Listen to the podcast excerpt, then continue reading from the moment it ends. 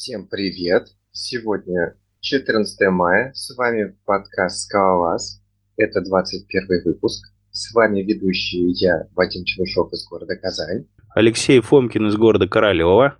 Евгений Токарев из города Екатеринбург. И Панчин Гриша из города Москвы. Да, мы, как обычно, начнем с новостей. Я как бы так себе ведущий, и основной поставщик новостей у нас Женя, поэтому слово Жене. Какая у нас первая новость? Ну, давайте обсудим выход Typelevel Scala версии 4. Вот. Собственно, не так недавно зарелизили, что выходит Typelevel Scala 4 для Scala 2.12.2 и 2.11.1.11. В том смысле, что как бы полностью совместимы с этими лейбендовскими релизами. Вот.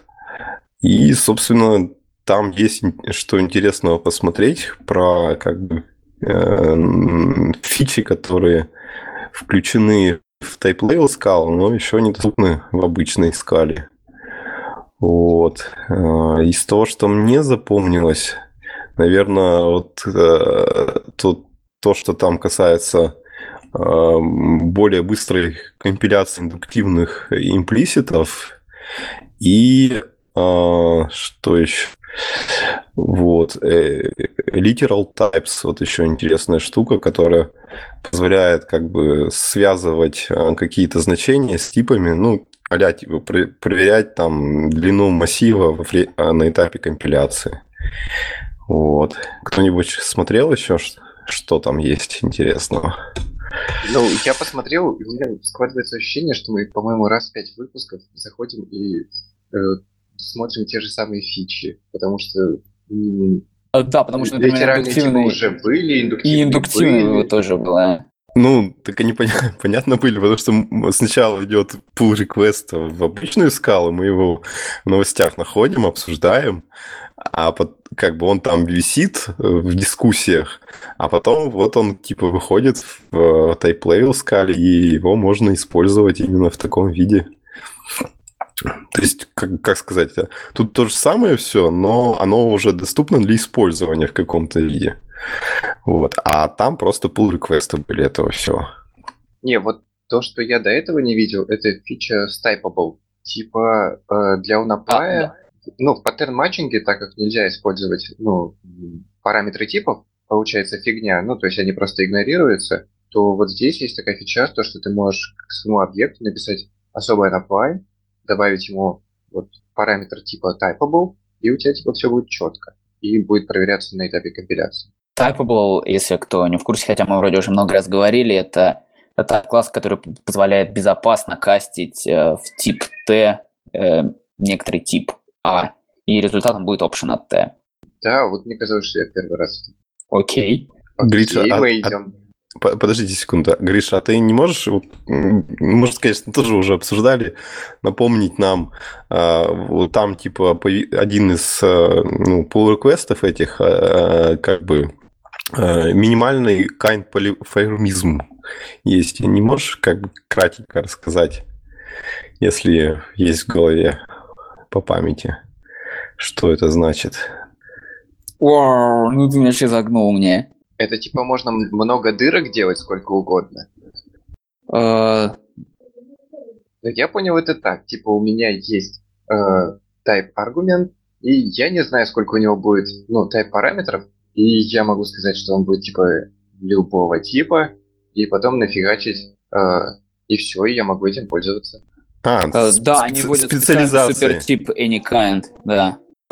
Ну, слышали свежую шутку из Твиттера про это самое? Ну, короче, типа веганы — это те, кто едят там, типа, едят траву, да, условно говоря, растения, а, короче, веганы высшего порядка — это такие веганы, которые едят веганов, которые едят растения. Нет, не слышали. Ну да, короче, в общем, появляется новый специальный any-kind тип, который позволяет вписывать, использовать типы kind звездочка, звездочка в звездочку, звездочку в звездочку в звездочку, такая, в общем, фигня. Я не знаю, я лично никогда не пользовался. Я знаю, там в Haskell есть типа, как его, type families или kind families, я не помню. Вот, видимо, это в ту же сторону получается, только тут в каком-то минимальном виде. То есть там, как бы есть type class, а есть вот такие штуки, которые именно для семейства таких высших типов. Вот. Получается так. Ну ладно, давайте дальше. Так, я тут как раз хотел рассказать. В общем, вышел релиз Freestyle 0.1.0. И, собственно, они говорят, что это как бы первый релиз, который не является снапшотом, то есть уже как бы все интерфейсы более-менее устоялись, и дальше уже как бы будет меняться более осторожно, и можно использовать. И что там интересного? Там, как бы мы раньше говорили, начинали фристайл обсуждать, когда он был просто как бы макросами для того, чтобы попроще фри-программы описывать, но сейчас это вот такой какой-то уже прямо монстр фреймворк. И что он в себя включает? Во-первых, как бы то, что изначально было про фри-программы, потом альтернативный вариант, который позволяет описывать как бы в виде синтаксиса Tagless Finally, то же самое, то есть как бы и программы, и интерпретаторы. Вот. Потом отдельное описание эффектов, которые, то есть там типа а-ля state, reader, error, позволяет как бы без какого-то там лишнего кода работать именно с фри-алгебрами. Вот. И дальше и кучу различных интеграций там с разными библиотеками вроде Monix, Slick, Adobe. И еще недавно появились адаптеры для HTTP-lib, там, для Aki, Finch, HTTP-FS и для Play. То есть можно, в принципе, как бы сразу под свою любимую библиотеку брать и писать какой-то сервис, используя вот эти фри-алгебры. Вот. И что я тут хотел такого рассказать? Там, если в документацию зайти, посмотреть про Tagless Final, я думаю, все слышали немножко, что Tagless Final — это просто альтернатива делать то же самое, что делают фримонады, вот, только она более простая для восприятия, потому что она оперирует просто функциями. То есть это как бы такая композиция из функций, очень все легко. Не то, что такое, достаточно интуитивно понятно, не надо какого-то там лишнего специального. И вот в фристайле там все еще упрощено за счет макросов. Вот, но суть такая, что как бы единственное там ограничение то, что нельзя вот эти вот анион архитектуры какие-то сильно слоистые делать. И есть вопросы с стэкобезопасностью. И вот, что тут интересного, что они там предоставляют сразу возможность миксовать свои... то есть там как бы у них есть набор каких-то конвертеров, которые позволяют в одной программе сочетать фри-программы и таглес-программы. Я путаюсь, что программа, что интерпретатор. Вот. Но суть такая, что можно реально какую-то часть описывать в виде таглеса, а какую-то во фри, потом исполнять их вместе, используя их разные конвертеры.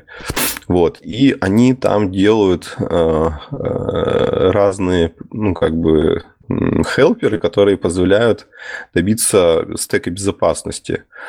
Там есть, в общем, некий свой вариант try, который позволяет как бы обернуть какой-то код, и он станет типа теоретически достаточно стэка безопасным.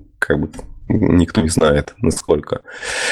Вот. А другой вариант как раз вот совмещая типа Tagless и Free, то есть как бы описывать программу в виде Tagless, а интерпретировать во Free и как бы во время конверсии конвертации оборачивать во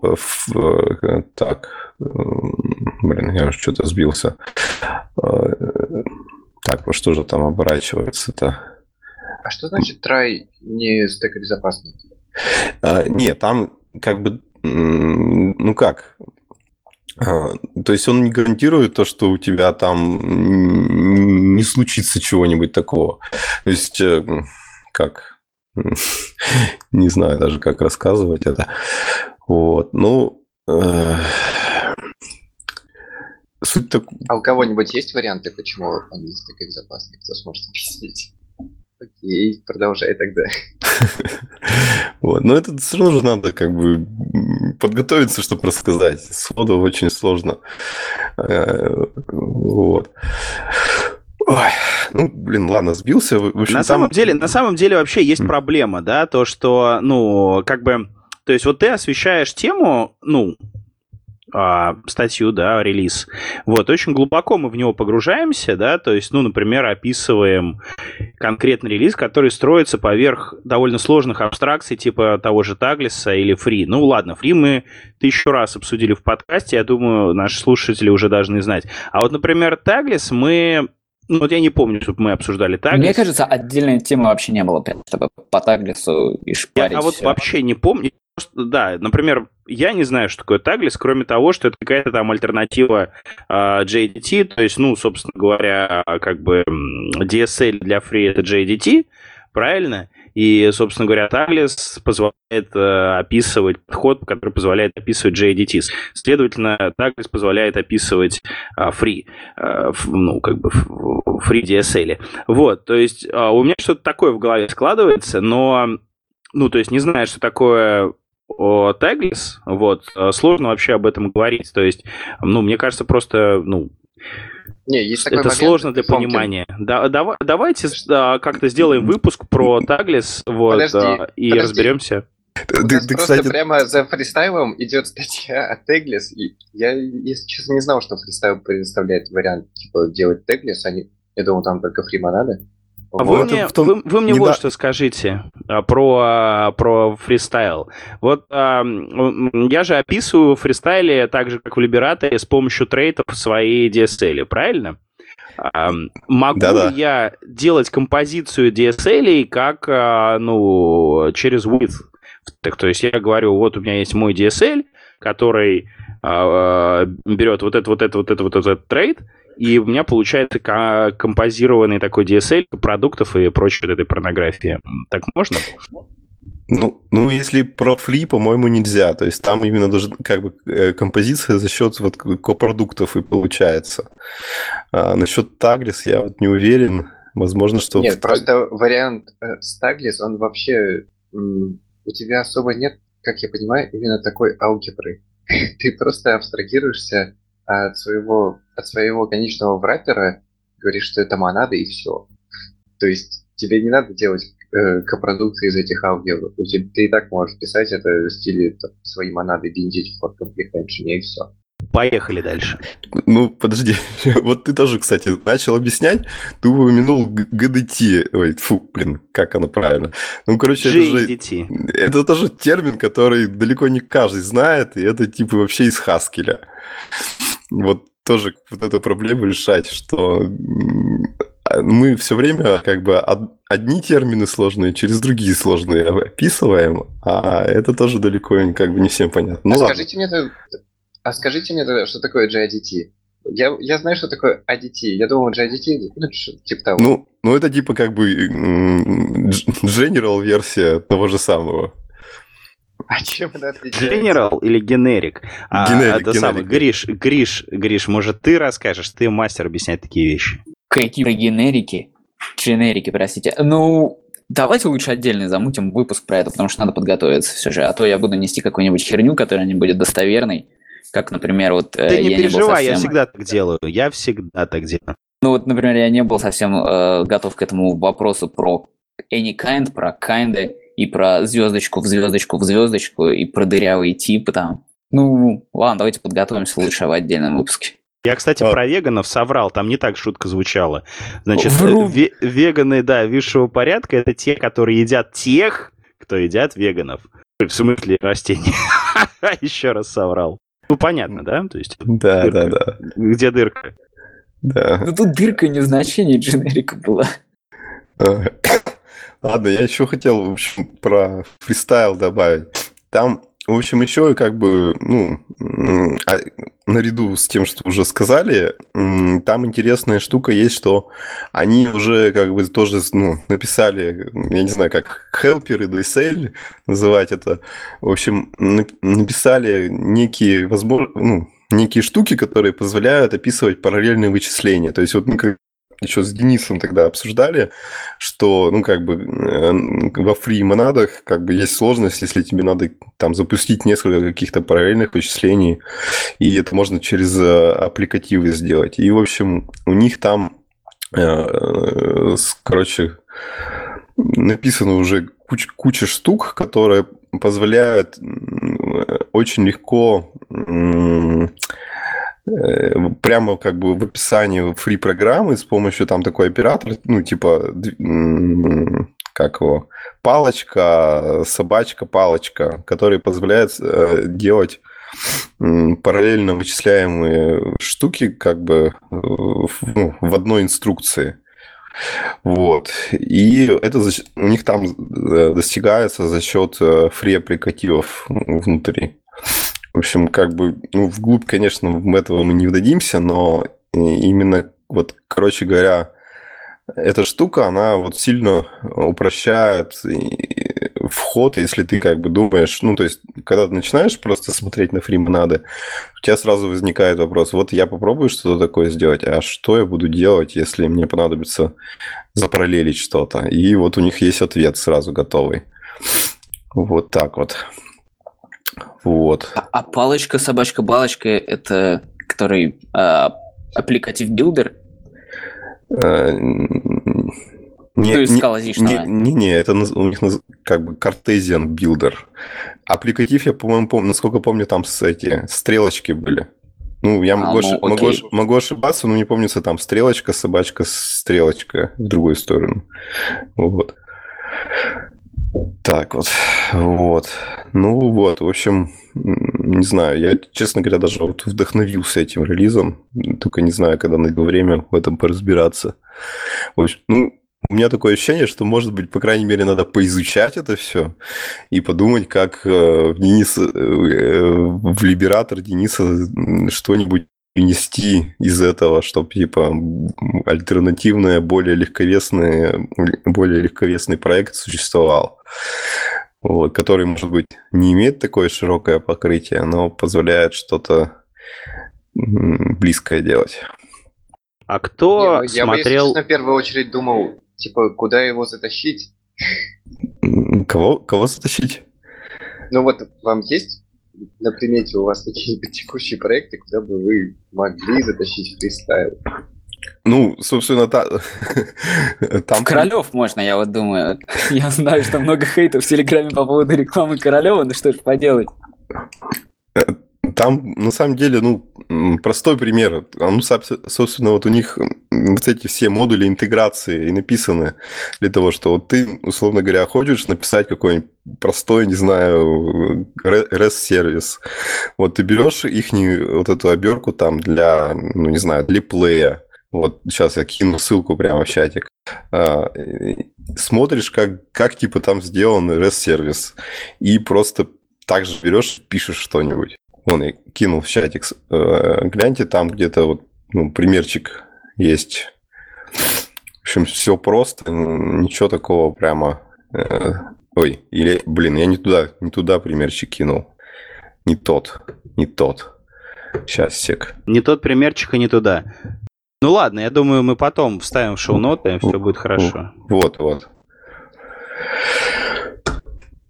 Я, на самом деле, никуда не потащу фри в ближайшее время, ну, по причине высокой высокого порога вхождения в эту тему.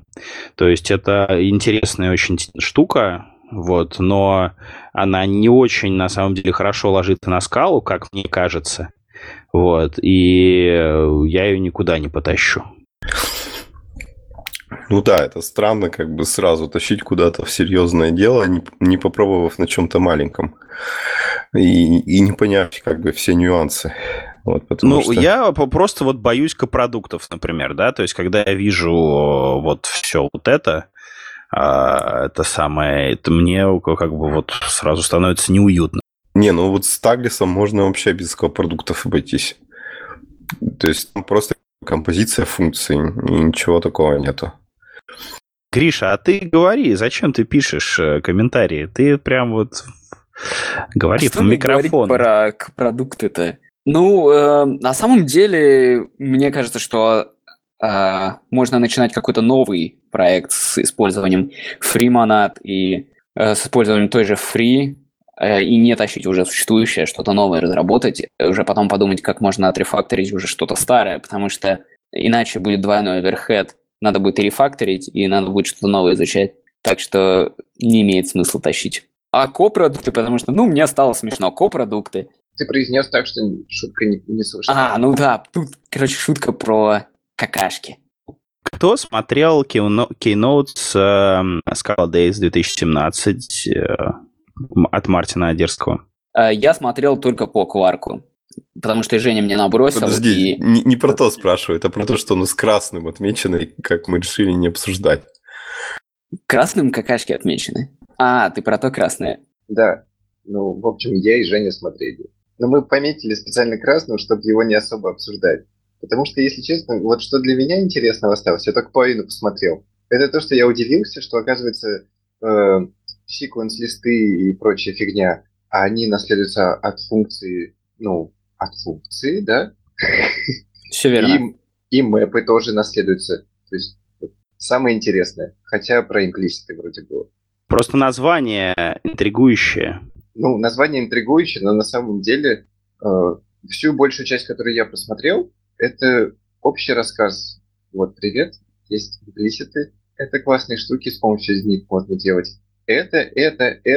Ну и типа имплиситы неплохие, вы ими просто там плохо пользуетесь в каких-то местах. И в конце там новая тема, что он собирается сделать с ними еще. И вот Гриша знает, что он собирается сделать. Ну да, что все уже знают, что он хочет специальный тип ввести, имплиситы, как имплиситные функции, чтобы это был отдельный тип, и хочет их сделать. Ну, то есть многие знают, что, к примеру, когда на Play пишешь, вот это часто есть явление, когда пишешь экшен, и в этом экшене есть аргумент неявный. И то есть, когда передаешь неявный аргумент, ты пишешь так implicit y, указываешь тип, ставишь стрелочку, и там уже пишешь тело функции. Мартин предлагает все это врапнуть и сделать карированным, то есть, чтобы не писать вот этого убожества в фигурных скобочках, и чтобы декларация функции всегда оставалась в декларации со всеми неявными аргументами, а тело было всегда в правой стороне, и не мешать эти два понятия. Потому что иначе получается какая-то такая... приходится объявлять вроде как обычную функцию, но у которой должен быть неявный аргумент, и передан он может быть неявно. Такое. Ну, в общем, как по мне, так это синтаксические сахары. Мартин рассказывает целый час о том, что хорошо использовать имплисит, и, может быть, я, конечно, не уловил какой-то сакральной сути. Слушайте, которую он пытался погодите, я думал, что суть в другом, в том, что имплисит будет вынесен на уровень типов, и мы явно сможем указывать то, что аргумент явный. А это две разных темы. Это разные фичи. Да. То есть, потому что вот та штука, про которую я рассказываю, когда мы просто там открываем фигурную скобку, и к нам приезжает имплисит, который был объявлен в сигнатуре типа, да, это очень крутая фича, прям супер богатая. В общем, чего он указан? Ну, смотри, вот у тебя есть функция там foo, которая принимает функцию f, лямбду она принимает, от execution контекст в там future от int, например. Вот представил себе, да? Вот. И очевидно, что ну, как бы вот этот вот execution контекст мы, скорее всего, будем, ну, разворачивать имплицитно, да, то есть мы, скорее всего, напишем фигурная скобка открывается, имплисит там EC, стрелка и там погнали создавать фьючу. Вот, то есть, ну, понятно, да, то, что execution контекст нужен, чтобы создать фьючу, вот, мы его там как-то внутри фу создаем и передаем вот с помощью вот этого имплисита для того, чтобы создать фьючу. Вот, ну, то есть, как бы мы можем написать там в комментариях, типа, вот, как бы, чтобы это красиво работало, напишите перед там EC своим, там, типа, имплисит, и тогда, типа, красиво можно будет создавать фьючер. Но это, как бы, ну, в compile-тайме не проверяется, человек может не написать этот имплисит, и тогда все повалится с тем, что, типа, извините, я не могу найти имплисит, вот, и нужно будет пойти почитать документацию, и компилятор ничего не подскажет. Вот. А идея такая, то, что можно написать то, что вот этот execution контекст сразу имплисит. Вот. И тогда вот вызов фу будет выглядеть как фу, фигурные скобки открываются, дальше мы конфигурим фьючу, которая будет выполняться с тем execution контекстом, который, вот, который надо. Я понятно объяснил, да? О, замечательно. Ну, то есть на этом можно вот делать крутые штуки, с, ну, то есть вложенные имплиситы, там вот эффекты всякие, генераторы эффектов. Ну, в общем, богатая вещь.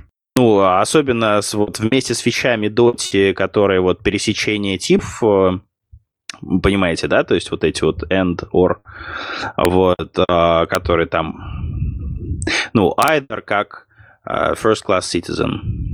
И копродукт как First Class Citizen. Окей, ну еще он упомянул то, что мы уже тоже много раз говорили, это ленивые имплиситы, которые все давно хотели, но их никак не было. И, как по мне, так если в целом это все уже освещалось, и можно найти обсуждение и в Dotty, и в предыдущих наших выпусках. И я не помню точно, были ли конкретные pull-реквесты к Scala-компилятору. Я так думаю, их и не будет. Ну, почему они любят иногда таскать какие-то полезные фишечки? Пусть это делает только Майлз, но тем не менее. Ну вот я месяц назад проверял всю ту тему с Coherence, она так и висит в Dotty, причем не закрытая была еще. Я так понимаю, ее даже не потащат обратно в текущий Scala-компилятор.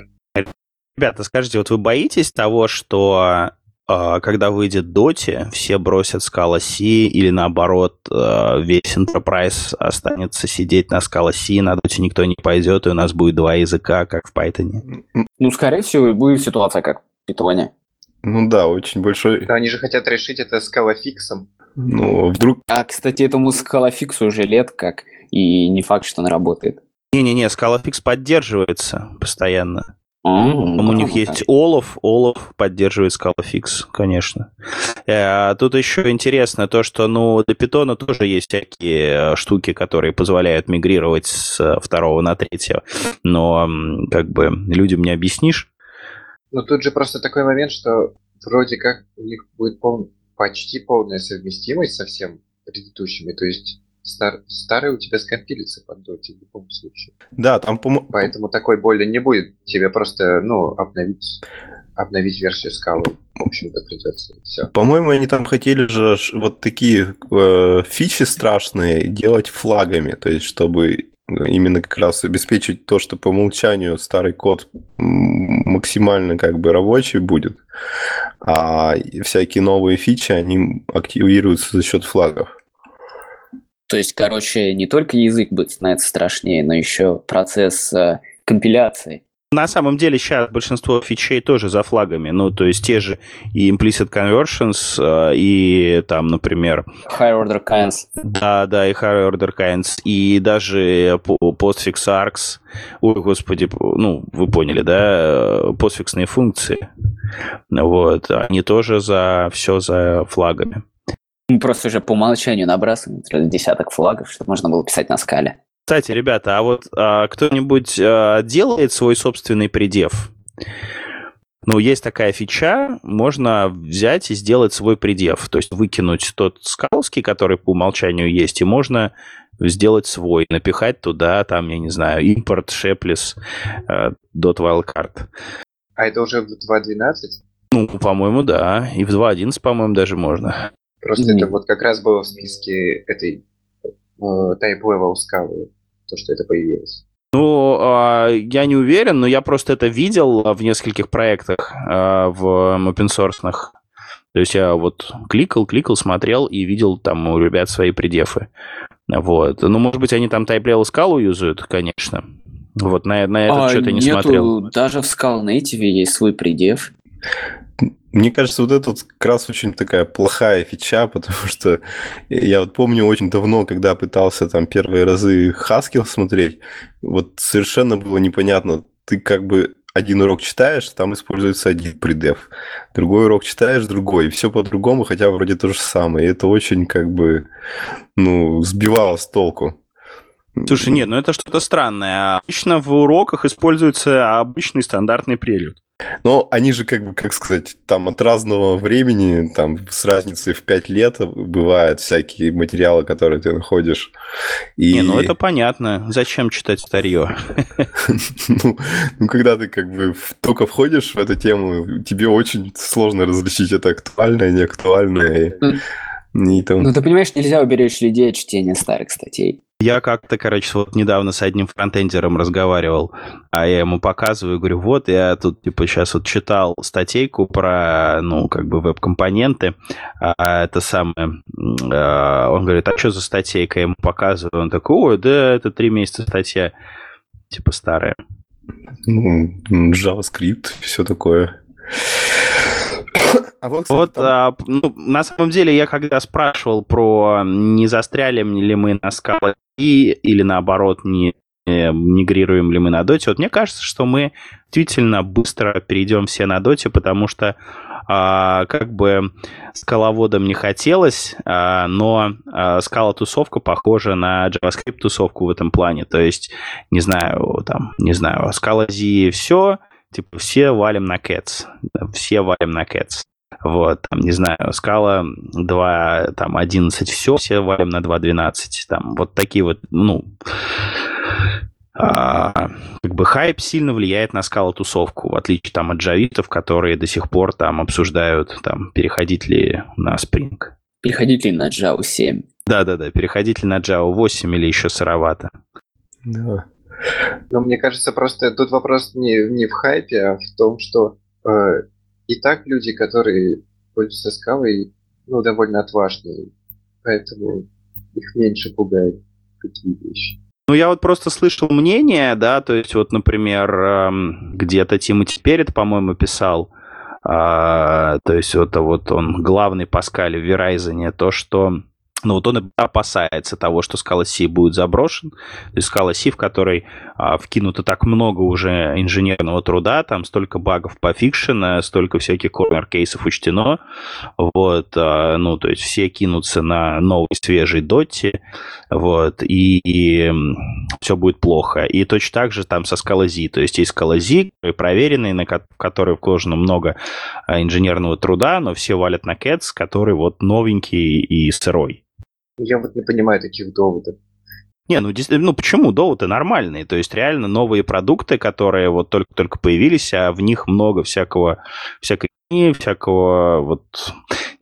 Понятно, да, если мы имеем какой-нибудь продукт на 1 000 000 строчек кода, и этот 1 000 000 строчек кода только потому, что, он написан на Java, на 6, и его писали об-гаи такие, которые прям им хлебом не корми, только сделай 1 000 000 строчек кода. И в качестве альтернативы этому продукту предлагается, какой-нибудь крутой продукт на Shapeless, который все то же самое делает в 500 строчек кода. То есть он фича-комплит.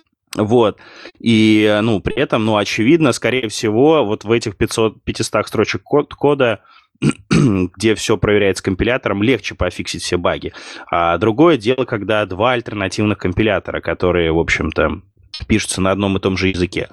Я просто не понимаю, есть же продукт, он сделан. Что плохого в том, что он останется, и люди перестанут им пользоваться? Потому что они не все же сразу убегут в любом случае. Побегут более отважные люди, которые напорятся... Набьют себе шишки, и когда это пофиксится, в идеале перед все. И я думаю, что направление пойдет туда, где будут деньги. Что будут финансировать, где будут какие-нибудь свои аки на доте, туда людей потянутся. Если продуктов таких не будет, то не стоит ожидать какого-то резвого бегства. Это, в общем, как Python 3. Он не супер взлетел, он только сейчас уже везде влезает. Ну да, если они, скажем, быстренько портируют Аку на доте и скажут, вот, типа, через там мы перестанем поддерживать версию под Scala C, то много кто начнет перебегать. Да, а вряд ли они могут сделать, ведь Lightbend теперь даже называется Lightbend и выглядит что-то типа такого монолитного из Java Enterprise мира. Оно, наверное, ну, будет просто Dotty DSL, да, то есть сейчас вот есть как Java DSL и Scala DSL, например, для HTTP. Вот будет Dotty DSL. Кстати, да, вообще очень интересный, кстати, вариант. Что-то я не уверен, что такое возможно. Они скажут, что, Мартин, ты изобрел дженерики, а мы изобрели Dotty DSL. Мне вот так вот переходить от темы к теме нравится гораздо лучше, ну, сильнее, чем идти от темы к теме по списку. Ну да, конечно. Так как-то свободнее разговор. А нас ни какой-то теме не привело. Давайте я расскажу про левшу. Вообще вот перескочим в самый конец.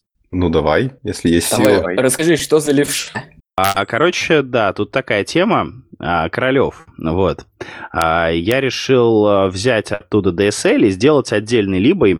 Вот, ну, то есть, как бы давно напрашивалось вообще сделать новый DSL для Королева, для описания HTML, вот, так как это самое нагруженное место, и, собственно говоря, нужно там как-то это было дело заоптимизировать, я решил сделать этот новый DSL отдельной библиотекой, вот, назвал ее Левша, вот, и, собственно говоря, это может быть даже интересно тем, кому не интересен Королев.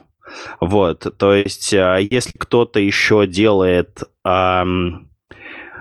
классический веб, то есть не single-page веб, а классический веб, когда страничка генерируется там на сервере и отдается пользователю, потом пользователь кликает еще какую-то ссылку, генерируется там еще какая-то новая страничка. То есть, если кто-то еще так делает, вот, ну и, в принципе, Play, по-моему, рассказывает этому, то есть не JSON-ки отдавать, а именно HTML-ки отдавать.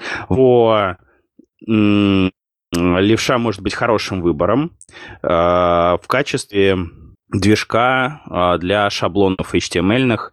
То есть, в отличие от Twirl, который предлагает Lightbend, вот, левша не деградирует по перформансу на сложных шаблонов и сейчас, ну и в принципе рвет Twirl и рвет ScalaTex. Вот, можно посмотреть, бичмарки есть в репозитории. Вот. И вторая вещь. Левшу можно использовать со Scala.js в качестве замены React полностью... Ну, не совсем замены React, в качестве замены Virtual DOM из React. И это полностью написано на Scala. Вот. Левша константен по памяти, то есть вот все вот эти дифы, которые делаются для Virtual DOM, они константны по памяти, то есть он всегда занимает столько, сколько ему дашь. Такие дела. А где там off-heap? Ну вот, собственно говоря, то, что дифы делаются константно по памяти, то есть у тебя шаблон, при генерации шаблона не выделяется память дополнительная. Вот. И при выполнении сравнения между результатами рендеринга тоже не выделяется дополнительная память. Это, наверное, надо поменять на заголовок compile time. Ну нет, не совсем. Там не compile time. То есть там как бы дикая императивщина и байты. Ну просто off-heap подразумевает, что ты как бы за рамки JVM куда-то выходишь, что ты пихаешь. Я, по-моему, убрал слово off-heap из репозитория. Замечательно. Ну, на самом деле, да, вот эти вот байт-буфер, на котором все работает, он делается через Allocate Direct, поэтому можно сказать, что это off-heap. Блин, а мне вот старое название, где там было off-heap в заголовке, нравилось больше, потому что думал off-heap, сейчас погуглить всякие миск...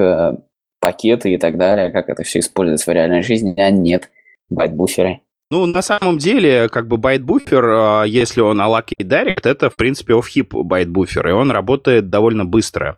То есть, например, если мы его используем как ну, для там записи чтения интов, то он эти инты читает интринсиками, и это работает быстрее, чем обычный там байт-буфер с аллокейтом.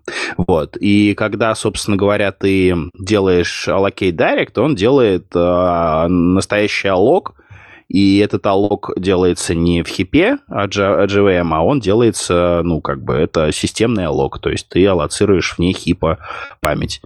То есть это вполне себе авхип штука, без вот этих sun, miss, can save. А Королев сейчас... Вот... Да, подожди, перебью, извини. А Королев уже зависит на левше, и можно посмотреть, как он используется, или нет? Нет, а еще не... зависит, то есть он со следующей версии будет зависеть, а пока нет. То есть, ну, там еще нужно провести большую работу по портированию Королева со старого темплейтного движка на новый.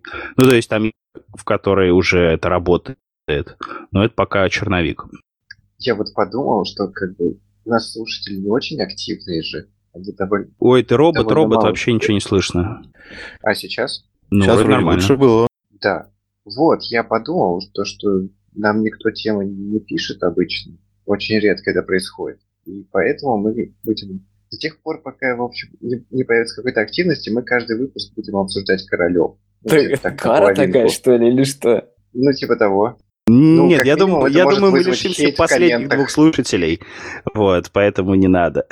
Давайте больше вообще не будем обсуждать Королев. Окей, тогда мы что, обсудим видяки со Скалар? Конференции? Не, видяхи, наверное, просто надо сказать, что вот есть такие посмотреть, обсуждать уже в следующие разы, когда мы их посмотрим и поизучаем. В общем, если кратко, недавно выложили с польской конференции Scalar видяшки, там как бы видяшка такая... конференция такая была довольно хардкорная, там реально много интересного, и ну, просто надо будет посмотреть, поизучать.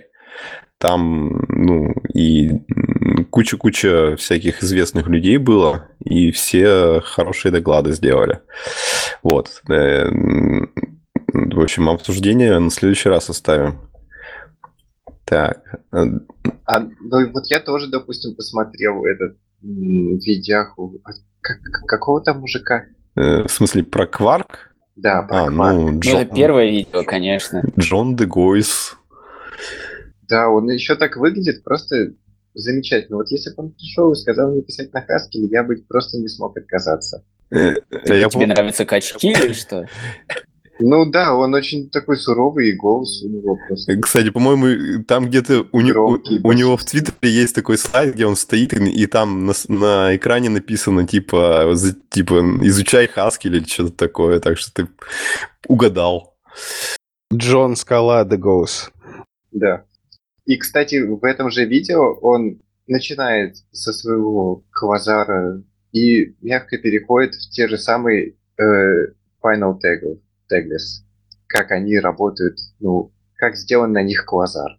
Ну, кстати, возможно, они специально выбрали именно с целью, чтобы как бы для тех, кто пытается использовать, это было более очевидно и более понятно. Ну, потому что как бы... позиционируется как уже как бы некая туза для какого-то реального использования, а не просто какой-то там непонятный фреймворк. Не, я думаю, что цель совершенно не такая, потому что, как я понимаю, как пользователь Quasar, ты вообще вот этого всего не видишь. Ты видишь, как оно там... Ты берешь свой data source, да, мапываешь, там, дивы, редюсишь. Ты даже не знаешь, как там это все в кишках выполнено. Я думаю, это просто именно их решение. Пойдем дальше? Да-да, подождите, а про Аку-то мы еще и про котов ничего не успели. А, ну да, я имел в виду... Врывайся. Давайте про релизы не будем, скажем просто вот, что типа там были релизы Аки, кому интересно, смотрите. Вот, а про... Не, а вообще, там есть классная штука, которую я заметил в этом релизе, которая мне, конечно, сейчас уже не нужна, но у меня от нее задница болела на прошлой работе, на прошлом проекте. В общем, в 2.5.1 и 2.4.8 добавили фичу такую для персистент-акторов, чтобы можно было ограничивать их количество, ну, в один момент, одновременное количество спавнящихся персистентных акторов, потому что, в общем, это доставляет боль. А персистентных или восстановление количества? количество восстанавливающихся одновременно. Потому что именно в проекте была проблема, которую не очень сразу заметили. То есть при поднятии сервиса, когда тебе нужно восстановить больше 1000 этих персистентных акторов, они начинают фигачить все, и у тебя и база раком становится, и приложение твое раком становится. И далее оно еще потом улетает по тайм-аутам в базе, и все. И далее у тебя прям, твои акторы ложатся, и все, твое приложение недоступно. И какое-то время назад я реально смотрел сорцы персистенса на предмет того, можно ли где-то это захачить и ограничить, и не нашел. Но сейчас для этого есть опции, и это круто. А вообще мы можем каждый выпуск, они так часто релизятся, что, я думаю, у нас почти каждый выпуск мы можем говорить, вышел новый релиз Аки. Мы почти так и делаем. Спасибо Ака команде. Благодаря нам здесь еще поговорить. Вадим, ты пропал, похоже. Да, меня слышно? Ага, да. У тебя как-то ты начинаешь говорить, и потом потихоньку становится... Угасаешь и прерываешься местами. Не знаю, чем связано. Мне кажется, я плохо держу кнопку. Я поменял свой пробел на Ctrl. Возможно, я теперь его держу по-другому. Больше похоже, что ты далеко от микрофона говоришь, и тебя рубит шумоподавление. Нет, я вроде очень рядом. Ладно, давайте дальше. Вот теперь ты приблизился явно. Или нет? Нет, я не менял свою позицию. Значит, это я кручу крутилку от микрофона, и у меня меняется звук. Ладно, давайте дальше, а то еще много всего осталось, а время уже поджимает. В общем, я хотел про Akka Typed немножко рассказать. Там вышла у них в блоке серия постов, которая, в принципе, я так понял, посвящена тому, что они наконец почувствовали, что Akka Typed дошла до такого уровня, что все могут начинать активно использовать их. И, собственно, они прямо в этих статьях говорят, что у них реально есть планы постепенно их сделать акторами по умолчанию в Аке. То есть, они не планируют, конечно, это делать резко. Они планируют, что постепенно они их доразвивают до того уровня, до которого сейчас есть обычные акторы, и потом постепенно начнут старые задвигать. Но пока они будут существовать совместно, и будет на практике, скорее всего, будут использоваться так, что делаем что-то на Akka Typed, делаем что-то на обычных акторах, и какой-то слой коммуникации между ними.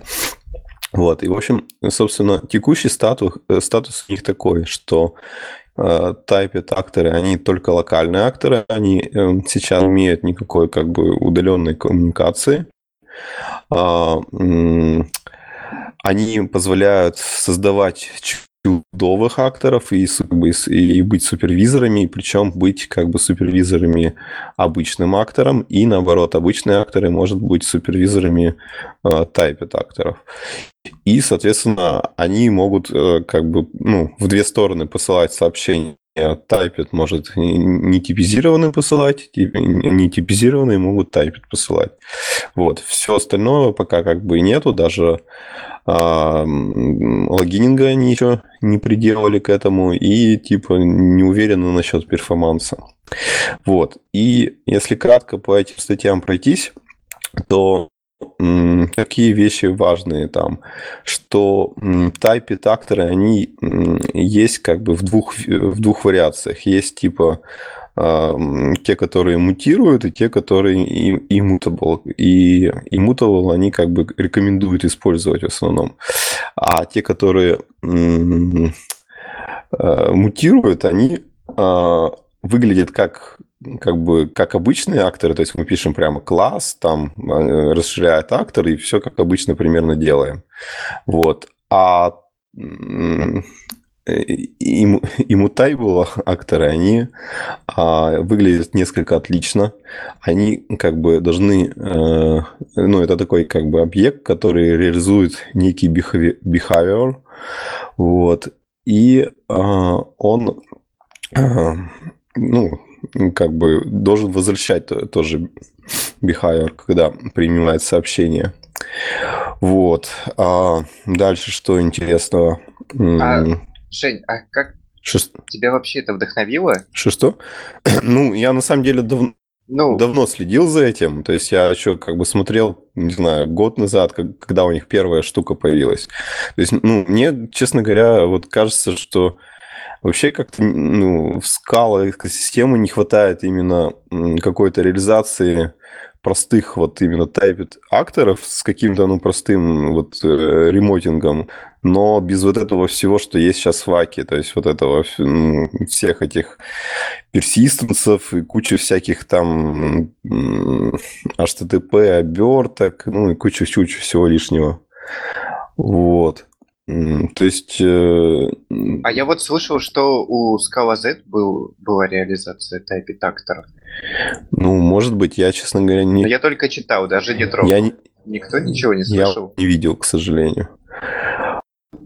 Ну, на самом деле, как бы, это немножко похоже вот на то, что мы тогда про React обсуждали. И, в общем, одна из этих статей, она как раз обсуждает, что вот за счет typed акторов хорошо как бы какие-то протоколы описывать и, ну, то есть, не знаю, мне кажется, это очень, по крайней мере, удобно будет для некоторых случаев. Ну вот, я, кстати, нашел эту статью про скалазишные акторы и, да, типа типизированные. Ну, надо глянуть, может быть. Плюс статья очень замечательно называется «Я ненавижу Акку». Ну, это, кстати, как бы много таких людей есть, которые попробовали Акку и ее возненавидели со временем. Вот. Ну, я хочу сказать, что это не две модели акторов, которые есть. Есть еще у Лифта, фреймворк, который все забыли, у него вроде тоже были свои акторы. Так что это можно вечно, я думаю, обсуждать разные типы акторов. А еще есть Vertex, который, говорят, о Scala. Все в духе. Я что-то не понимаю, какие там. Ладно. Vertex — это ж акторы для Java. Ну, там не совсем акторы, в том-то и дело. Там какая-то немножко другая концепция. Тоже, но не то.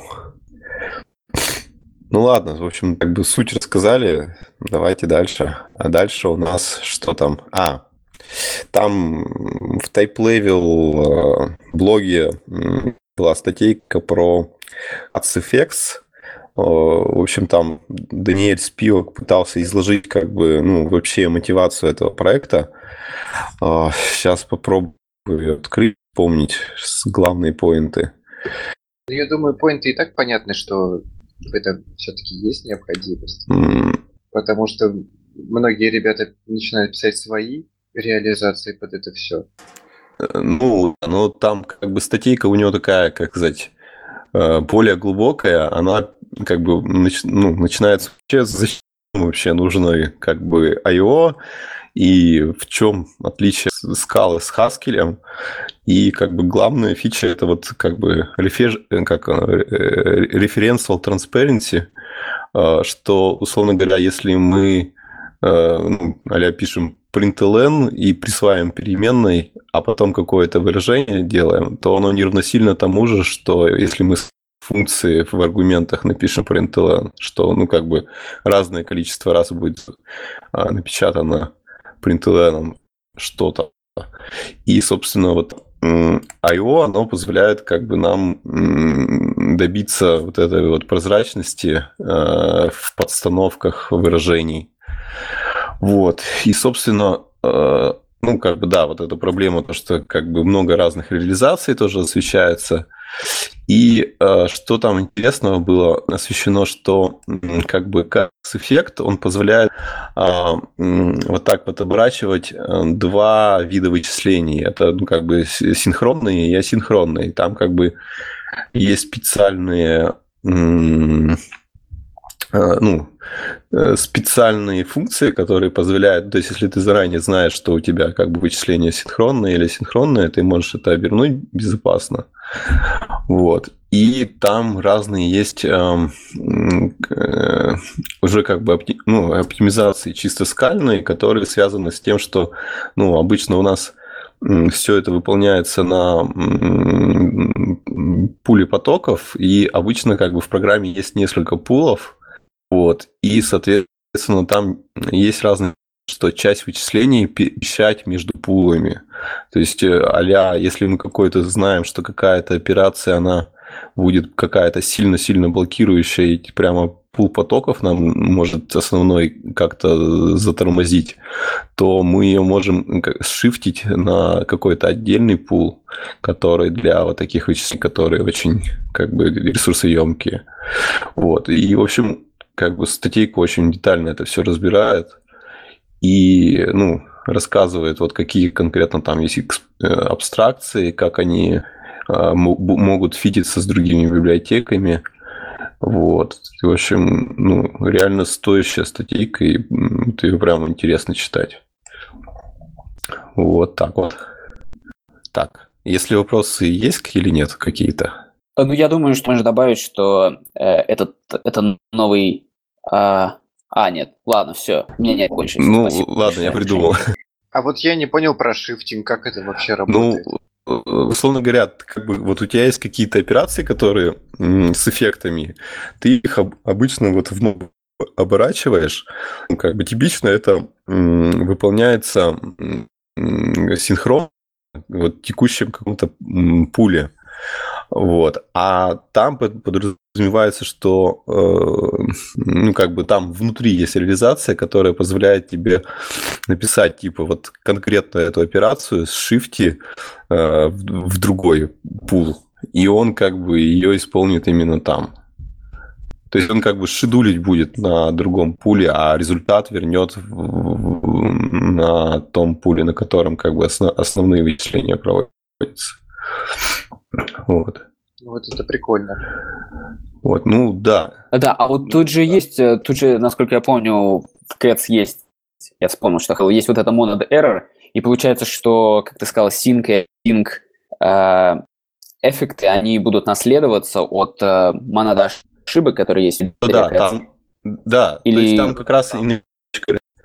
Короче, вот такое, смотри, да? Монад и Error, это там он пишет, что это по сути любые монады, которые могут дать исключения внутри. И, соответственно, вот эти синка-синка, они попадают в этот класс, и они поэтому как бы напрямую используют этот монад и Error.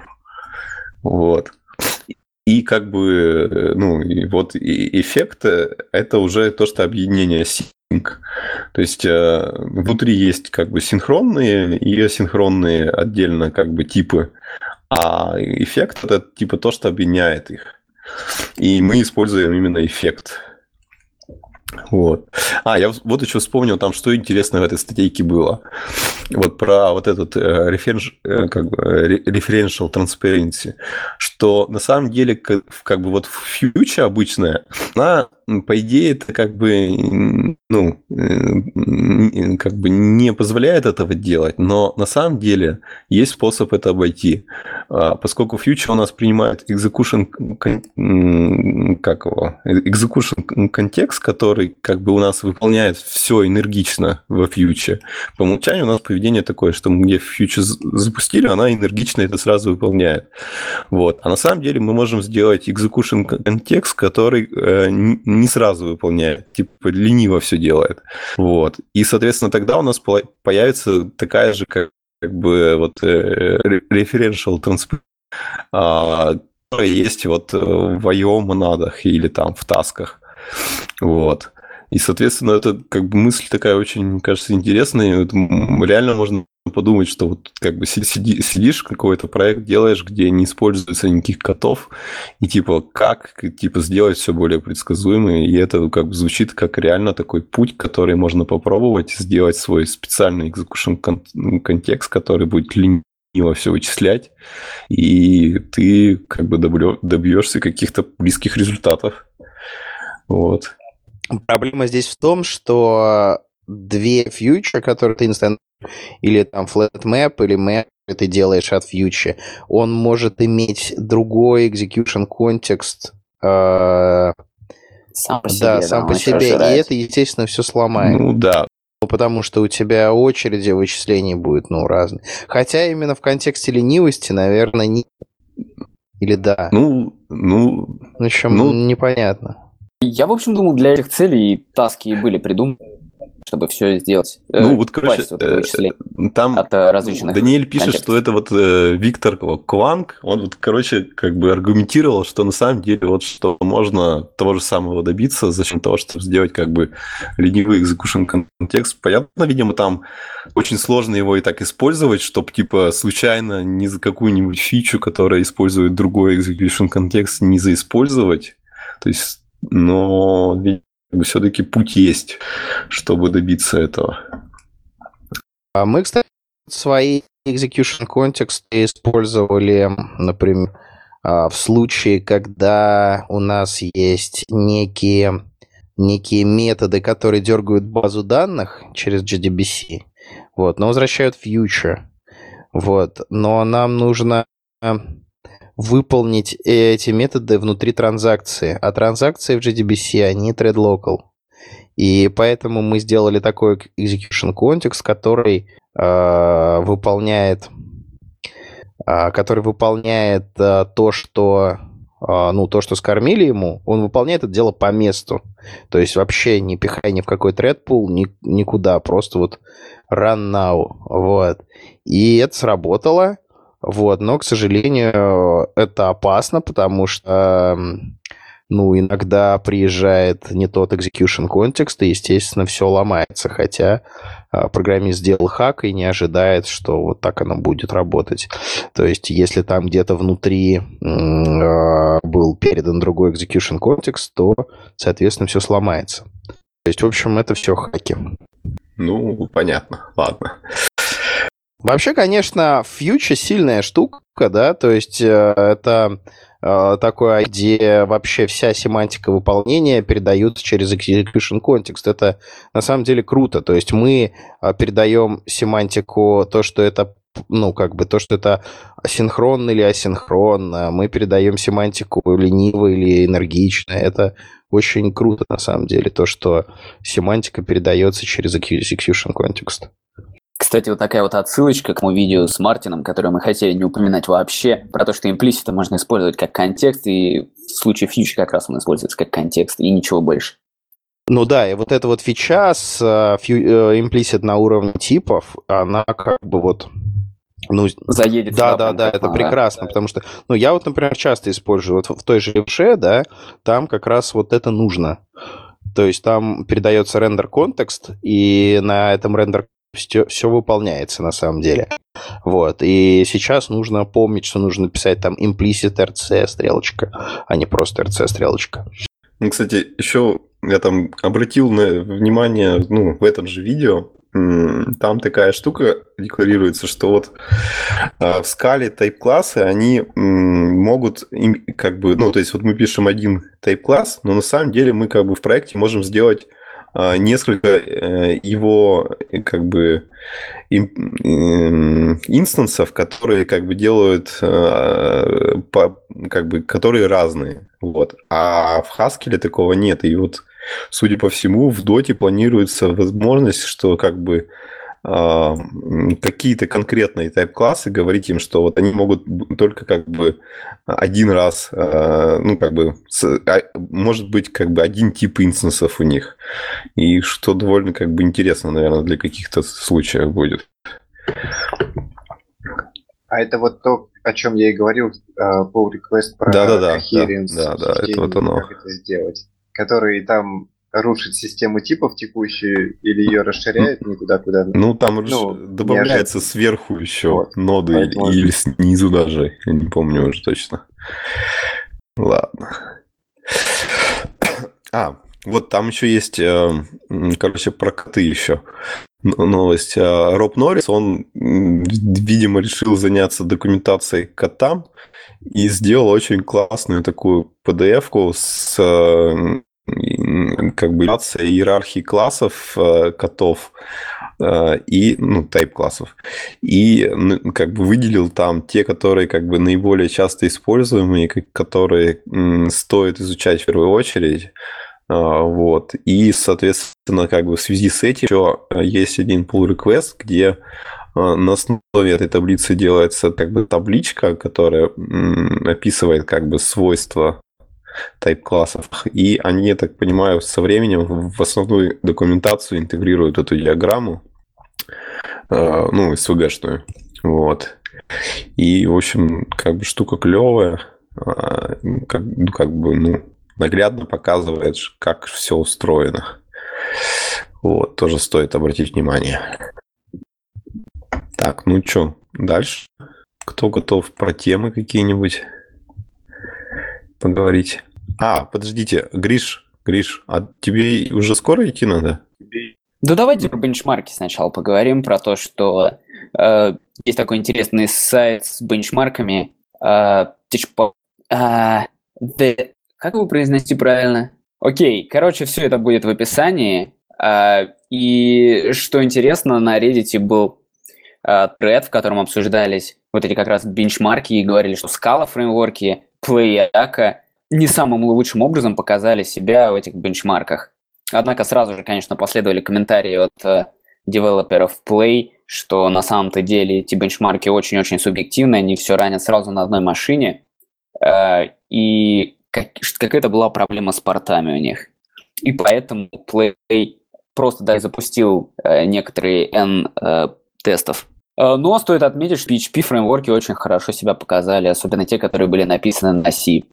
То есть выкидываем Scala и берем PHP? Нет, это были... да, конечно, простите, что это я? Да, надо писать на PHP, и это главный порыв этого теста, я так думаю. Однако PHP на самом деле тоже был не в топе. Топовое – это C++, конечно.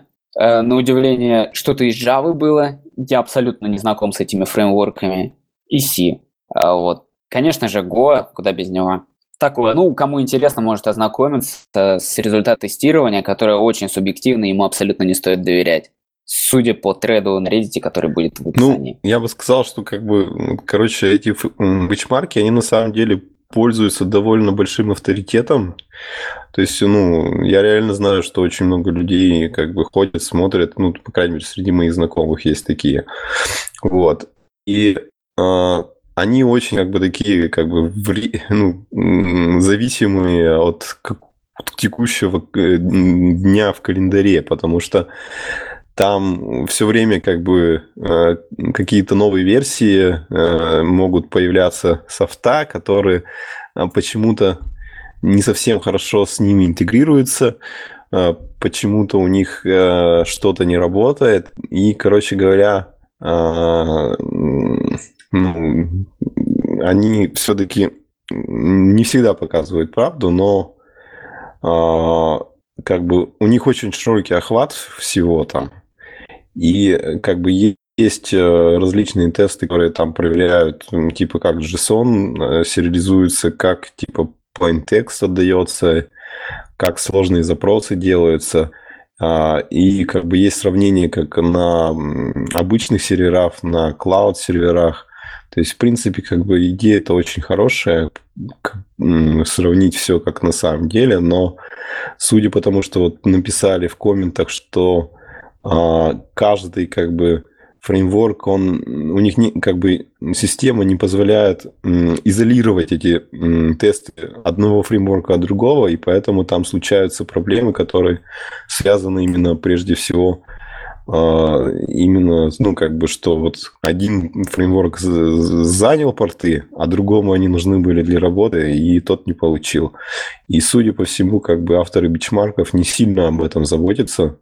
И команда Play, она в результате этих всего решила, что они не будут на эти бенчмарки вообще ориентироваться и пилят свой сьют для бенчмарков, который позволяет им сравнивать одну версию Play с другой версией Play. То есть они смотрят в календарной перспективе, что например, зарелизили новую версию, она там в каких-то местах стала быстрее, в каких-то медленнее, и они именно пытаются следить, чтобы не было регрессии и чтобы улучшать.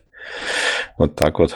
Вообще, бенчмарки – это такая вообще сложная тема, да, например, я запостил ссылочку на Левшу в Scala.js чатик, и мне Ли Хаюи написал, дескать, говорит, Прикольные бичмарки. Теперь, говорит, понятно, почему мне говорили, что Twirl быстрее, чем ScalaTex. Вот. А там у меня, короче, 3 бенчмарка, да, 3 теста. На первом я просто рендерю вот статический HTML, да, то есть я делаю шаблон, в котором нет никаких, ну, ни ифов, ни циклов, ни переменных, ничего. Я просто, ну, отдаю HTML, вот. И я делаю Twirl, ScalaTex и Левша. Значит, там, типа, Левша, Twirl показывает там типа 5 миллионов операций в секунду. Левша показывает там типа 1 200 000 операций в секунду. И этот ScalaTex показывает там 500 000 операций в секунду. Ну, то есть, понятно, да, в 10 раз медленнее, чем Twirl.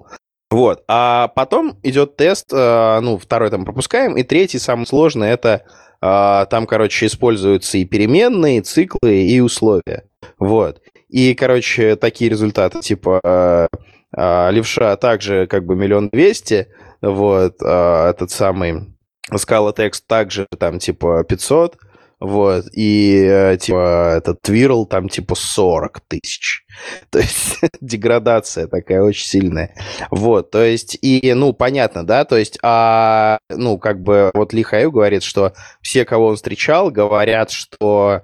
Twirl быстрее, чем ScalaTex, потому что все просто вот взяли, попробовали первый попавшийся кейс и подумали, что оно так и есть. А на самом деле вот в определенных случаях у него перформанс деградирует. То есть всегда нужно мерить под не под общий случай, а под твой собственный случай и не ориентироваться ни на какие бенчмарки. А я вот ходил, обсуждали, что там в топе есть от скал, ну, скаловых фреймворков. Да, там был, короче, в топе фреймворк, сейчас не вспомню название, но это... Финтроспект. Да, точно, Финтроспект. Короче, это, да, HTTP слой для финигла, который супер-пупер походит по этим тестам, но, честно говоря, это в первый раз, когда я его вообще увидел, однако проект, в смысле, ну, проект достаточно крупный, что ли, 1500 коммитов, или 1300, но... Видимо, как мы уже говорили в телеграм-чатике, возможно, парень просто не использовал никогда скваш и не группировал коммит, он просто брал и на каждый символ делал коммит. Это шутка. Вот, но, собственно, я никогда не слышал об этом фреймворке, и, возможно, это повод как раз посмотреть, попробовать Finagle Stack. Может быть, это какой-то красивый фреймворк, однако незаметно, что после публикации этого теста какая-то популярность фреймворка пошла вверх. А сколько у него звездочек? Меньше 20. 39? Я думал, меньше 20. Но 39, да. Окей, ну давайте я полезняшки наброшу. Давай. Наткнулся на интересную полезняшку. Соответственно, она сделана вся в Shapeless, в котах. Позволяет выдергивать переменные среды в кейс-классы. То есть то же самое, что и TypeSafe-config, только с переменными среды. Какие-нибудь environment variables. Среди их можно просто взять и десессиляризовать в кейс-класс. Соответственно, есть какие-то ограничения, не поддерживают рекурсивные типы, например, кейс-класс от типа T, внутри которого есть, должен век типа T. Он не выведет такой тип, не свапнет все переменные среды в этот кейс-класс, не погрузит. Еще раз можешь? Еще раз можешь? Да, ну, короче говоря, суперский... Окей. Я про ограничения, да. Ограничения, да, просто не поддерживают рекурсивные типы. Скажем, example, к примеру, есть кейс-класс типа А, и внутри поля А типа А. Такую невозможно будет декодировать ему, потому что, видимо, он использует вывод Shapeless. Как он это делает, это, конечно, магия, я не вдавался в подробности, но такая полезняшка имеет место быть. Вообще полезная, полезная штука. Да-да-да. Да, для продакшена там или для development среды часто... Ну, по крайней мере, в моей практике, мы часто накидываем что-то как глобальные переменные среды и дергаем их потом. Ну, правда, мы для этого используем typeSafe-конфиг, но такое, в общем, полезно использовать. Возможно, кому-то пригодится. Есть такая штука, я вот недавно узнал, что, оказывается, есть такой сайт 12factor.net, вот, twirlfactor.net, вот, на котором описаны вот 12 принципов построения вот современных приложений, которые удобно поддерживать. Вот, это вот я вот узнал недавно в Девзен подкасте, что это называется 12 факторов. Вот, а вообще, как бы, это действительно, ну, хорошие практики, некоторые из которых, ну, многие из которых надо использовать. И, в частности, конфигурирование через environment variable – это действительно крутая штука. Вот. То есть конфигурирование через конфиги – это все как бы вот 20 век, а конфигурирование через environment variable – это 21 век. А тут все environment variable будут в кейс-классе. Вот, да, то есть мы просто берем кейс-класс, как бы дефолты, я так понимаю, там поддерживаются на этом кейс-классе, можно там писать дефолты? А, я так понимаю, что всегда с дефолтами... А, нет, все равно. Можно и с дефолтами, и дефолтами, да? Всегда. Я ошибся. То есть если вот дефолты можно писать, то это очень круто, ты просто создаешь кейс из класса своим конфигом, пишешь туда дефолты, а потом, ну, то есть там, естественно, все должно быть, а потом мы, соответственно, конфигурируем наше приложение, которое, очевидно, там запускается и как будто там докеры, вот, через environment variable. Это кайф. Кстати, да, поддерживают как дефолтные, так и optional типы, что очень хорошо. Ну, optional тоже должен стоять none, понятное дело. Нет, его можно не заполнять. А, да, то есть круто вообще. То есть вообще, да, потому что интересно, как они это реализовали, на самом деле, можно будет покопаться и поинтересоваться. А библиотечка, в общем, это вся называлась, о которой мы говорили. Вот. Другая полезняшка – это PinPure. Не знаю, как точно она читается. В общем, для фанатов Java, которые пишут на Scala, прослойка, чтобы использовать Java бины, используя Shapeless. То есть набор функций конвертации H-листов в Java бины. В общем, очень интересно. Кто хочет и любопытно залезть в интересный проект, то ссылочка будет. Для чего это нужно, не знаю. Я давно не пользуюсь бинами. Подожди, это может быть мы на Shapeless пишем библиотеку для джавистов, и они в Java используют или нет? Ну, пример как? Пример тут просто дается Java Bean, ну, класс foo с какими-то приватными полями, с набором сеттеров-геттеров, и специальный Bean Generic для этого класса foo, который написан в Java, генерирует специальную функцию from и to, в которой ты можешь передавать H-лист, который будет преобразован в инстанс этого бина, и предоставлять набор. И все. Ну, то есть H-лист, хоба, она сделала тебе бин, и ты не использовал сеттеры и геттеры этого бина. Ну, такой 20 век для Java. Или 21. Волшебно. Ну, да, ну, для любителей. Кстати говоря... Я тут недавно в телеграм-чатике обсуждали CSV-парсеры, и мне нужен был CSV-парсер, и я понял, что какой-то... Ну, я не нашел сразу, нужно искал CSV-парсеры, и использовал OpenCSV, который буквально предоставлял единственное, что это хедеры, что просто позволял парсить построчно CSV-файлы, и даже хедеры нормально, без использования бинов, не позволял выцепить. Так вот, это отличный способ найти обертку для OpenCSV на Scala. Слушай, а есть же хорошие парсеры CSV для Scala. Вот был какой-то там японский хороший парсер, и есть какой-то там, ну, который посложнее, который умеет дерайвить там кейс-классы, а есть простой, который не умеет, но работает хорошо. Да, кейс-то был какой, просто, скажем... У нас в проекте есть набор различных джобов, которые что-то делают. И вот в случае одного из них нужно было просто распарсить небольшой CSV-файл и тащить лишнюю зависимость. Когда зависимость уже была OpenCSV по каким-то причинам, какая-то транзитивная зависимость, типа было накладно. Но да, я попробовал, и я точно не библиотек. Можно будет, кстати, их, может быть, упомянуть, как список в этом выпуске. Да, есть на Scala крутые CSV-библиотеки, которые могут делать все, что угодно. Ну, я такой кейс рассказал про OpenCSV. Не используйте OpenCSV. А что это за хороший японский парсер? Ты прям так сказал, как будто бы ты, не знаю, описывал машину или что-то. Хороший такое. Японский мотор там. И колеса. Хорошие японские мультики. Короче, я не помню, как он называется. Но у него два вала или один вал? Распред. Че? Блин, ну это шутка про японские моторы. Ладно. Давай следующую плетняшку. Так, я так понимаю, у Гриши кончились, и мы их хотели осветить, потому что он бежать собирался. Вот, поэтому у нас еще вот есть тема про инициативу скала-центра, которую ты хотел осветить. Погодите, если Гриша бежит, пускай он прощается. Да, и мы всем перейдем. Привет и всем пока, кто начал слушать с конца подкаста. Все, я скоро буду. Удачи. Я должен что-то договорить. Ну, про скала-центр, я не знаю, Вадим что понимает? Да, там, короче... Ну да, я прочитал это. Так, да, я так понял. Там можно законтрибьютить до Scala Days в Копенгагене в один из проектов, которые там в списке, а-ля СБТ, Зинк и прочее, и ты получишь футболку. Не-не-не, не совсем. Короче, за день до конференции какой-то, по-моему, имеется в виду Typelevel Summit. Вот. Ну, я понимаю, что это вообще будет шариться на разные скала-ивенты.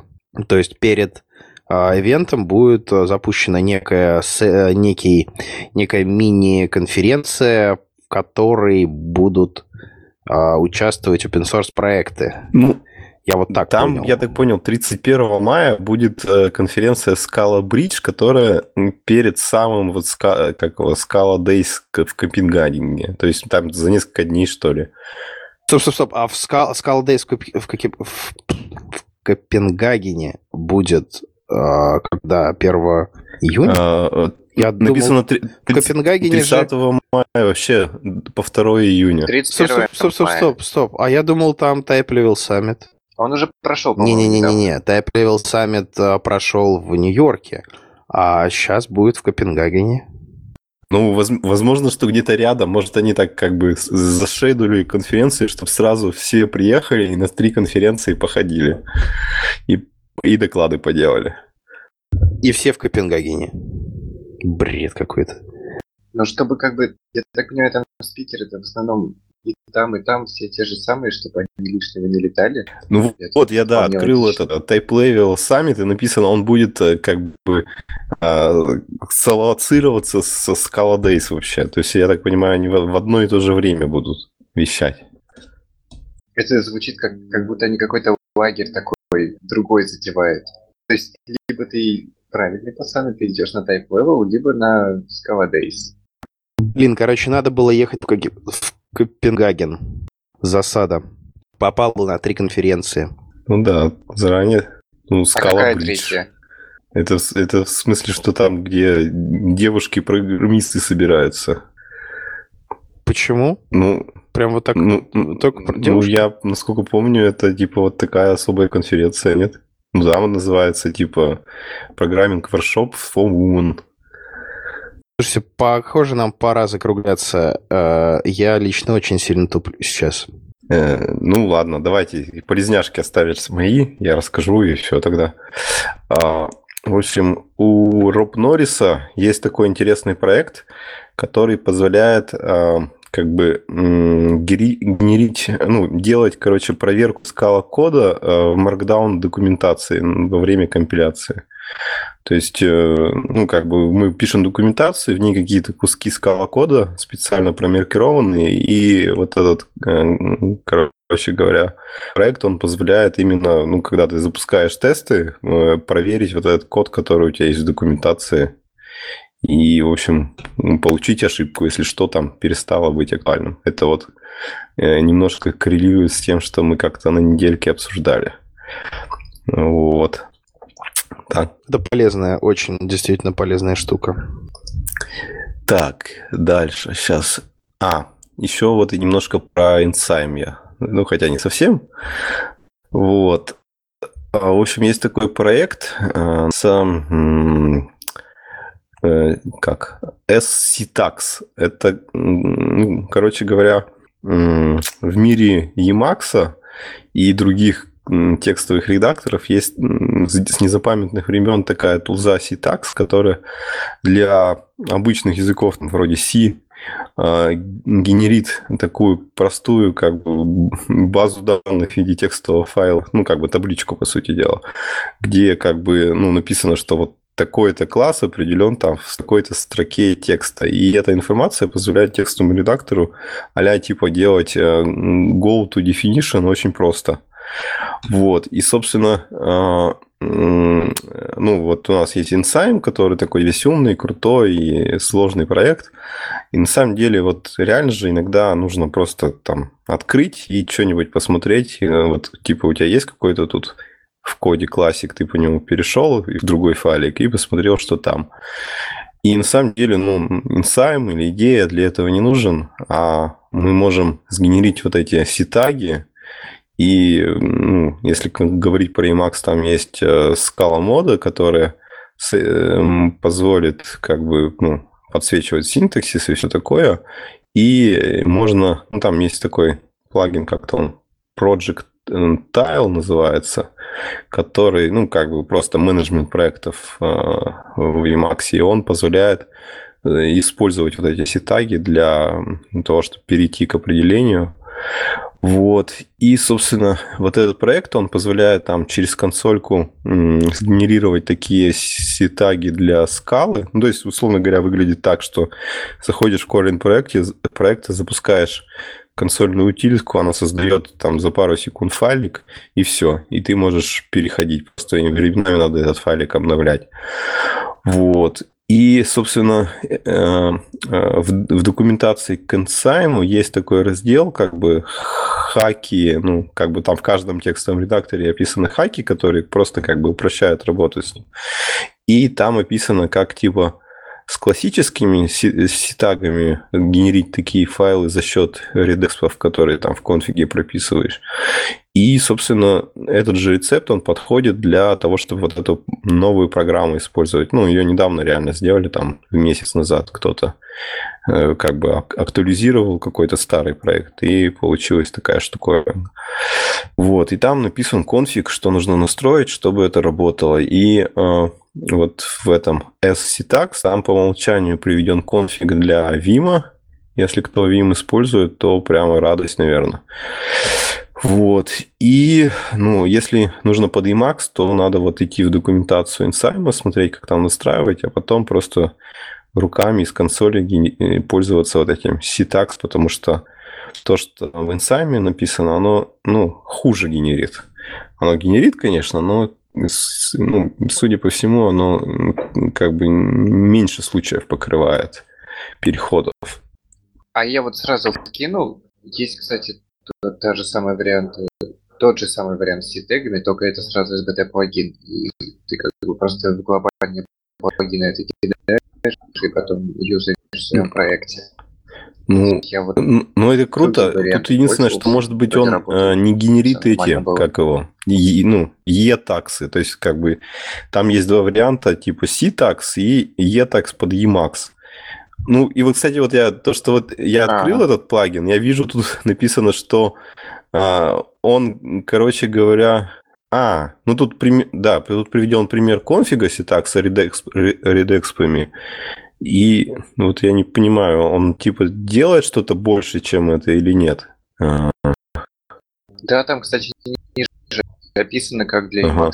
Ну да, да, возможно, это вот как бы для Vim. Там законфигурить. Для Vim есть, но там, может быть, как бы можно как-то конвертить, то есть, может, какая-то есть утилитка, которая конвертит одно в другое, так что тоже, скорее всего, можно использовать каким-то. Вот. Так вот. А меня слышно? Да. Жень? Тебя вот, слышно отлично. Да, я просто прямо перед твоей предыдущей фразой сказал, что там есть пункт меню в этом SBT C-Tex, как это сделать для Emacs, ну, и все должно работать. Ну, это было слышно. Ну, окей. Так, ну вот. Ну, и я там кинул гист, как типа для... Короче, если под Emacs, Emacs необычный, а SpaceMax, то там есть небольшой нюанс как бы в конфиге, который вот на сайте Insign приведен, что он по умолчанию не работает, и я там кинул небольшой гист, как типа сделать так, чтобы работало. Вот тоже может кому-то пригодиться. Вот, ну и все. Ну что тогда, закругляемся? Все. заканчиваем. Так, давайте тогда вот про Twitter скажем. Вот у нас есть Twitter. Не, подожди, я еще хотел. Я хотел то, что кто-то нам написал, обсудить тему про что там, про тайп-классы. Вот. И мы, наверное, ее не будем обсуждать. Спасибо, что предложили. Но статья довольно... Там, насколько понял, это не одна статья, это как бы серия, и про тайп-классы это первая статья. А так-то типа как бы introduction в Typelevel программирование. Но вот когда я начинал, я, по-моему, и попадал на эти статьи довольно хорошие. Да, теперь мы говорим, что у нас есть Twitter, Scalaz подкаст, так что это подписывайтесь, репостите, ретвитите, ставьте лайки. Вот, мы ждем комментарии. Мы будем рады, если вы будете писать нам под выпуск. Вы можете написать нам предложить. Мы убрали специальную страницу про темы, потому что никто не писал. Вот. Так что вы можете нам написать либо у нас на сайте в комментах к выпуску, либо в Твиттере. Вот. Ну, и... Если нас кто-нибудь слышит, пожалуйста, напишите. Напишите в этот твиттер. Еще вот у нас есть специальный e-mail info@scalaz.ru. Туда предлагается писать, ну, в принципе, любому, но, наверное, актуальнее тем, кто хочет поучаствовать в выпусках, и тот, кто хочет какие-нибудь предложить нам особые активности или еще что-нибудь. Ну, все. Тогда все. Это был 21 выпуск подкаста «Скалолаз». С вами были Вадим Чебушок из города Казань. Всем пока. Алексей Фомкин из города Королева. Евгений Токарев из Екатеринбурга. И Гриша, который ушел из Москвы. Ладно, все. Всем пока.